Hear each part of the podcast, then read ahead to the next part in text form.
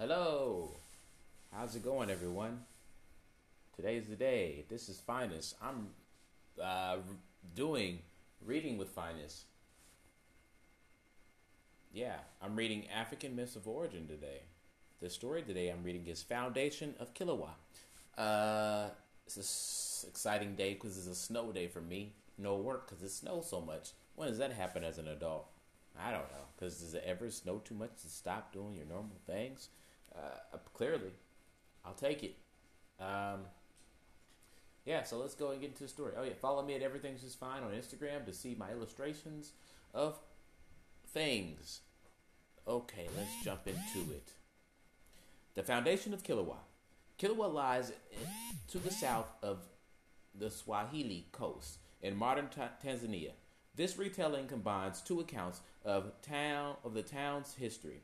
Both are 19th century manuscripts, but their editorial believes that one text may have been composed around 1520. The second in the, is late 19th century, collected when the region had just come under German control. The stories given are very similar. The earlier text includes details on the motive for the departure from Shiz, Shiraz, which are absent from the later texts, and which closely resemble Islamic tradition of the fall of the city of Saba in southern Arabia. Historians do not entirely credit the claim to a Shiraza Persian origin, but note that the claim marks the eldest and best established Swahili families along the coast. And here the story really begins. That was the intro uh, to the story, like a little summary.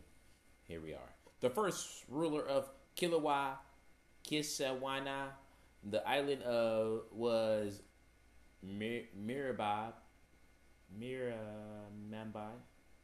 He was a hunter, and he discovered that at low tide it was possible to walk from the mainland to the island. He led his people there, and they settled on the island, leaving to it, it to hunt on the mainland as the tides allowed.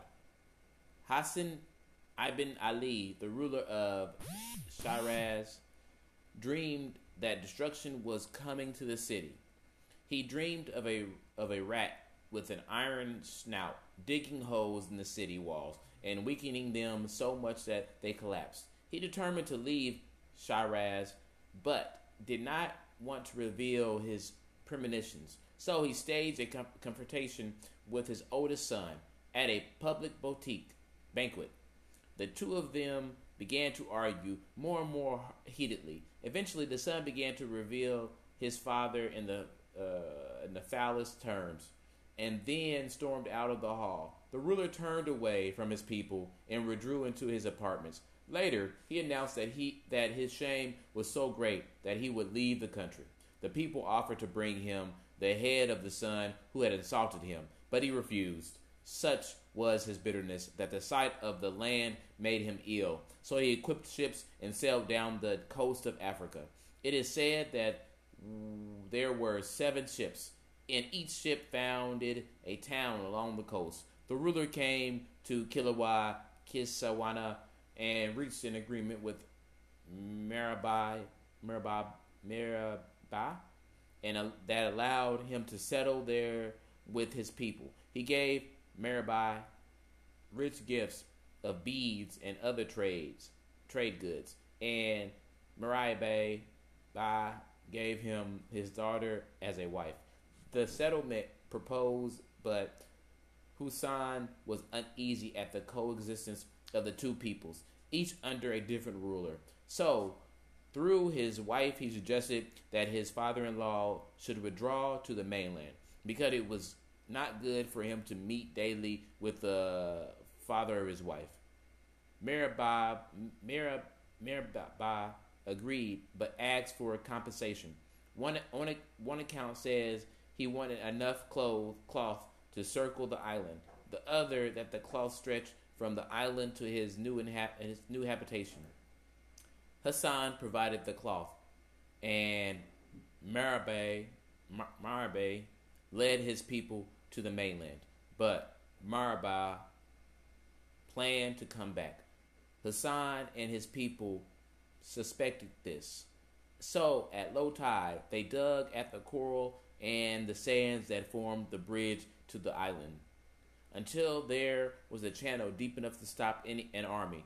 When Marabai, Mer, Mer, Mbai, Merimbe, Merimbai did decide to attack the newcomers, his force was stopped by waters. Later, Muhammad, the son of Hassan and Marabah's daughter, became ruler of both communities. There's the end of that story. Do I have anything to say about this? Let's look at it. I was having such a hard time pronouncing names that I don't even know if I really took the story in. You know how you read something and you're just like, what did I just read? But it's even worse when you read it out loud because it's even more embarrassing, I feel. Um, mm, first ruler, first law, coexistence, going down, splitting up. Oh yeah, yeah. Having the like wanting to leave, uh, and have an excuse to leave. It wasn't just like I'm gonna I'm gonna stand up and say I'm gonna leave on my own accord because I don't like it here. He had a fight with his son. It's like I feel so disrespected. I'm gonna leave. I thought that was pretty funny. Um, well, that's about it. Thank you for listening to Reading with Phines today. Uh, I'll be here tomorrow to read to you. Hey, hey, hey. Read every day. All right. Thank you. Did I start the beat off with the beat today? Did jazz come in today? Uh, if not, we're gonna finish it out with some jazz.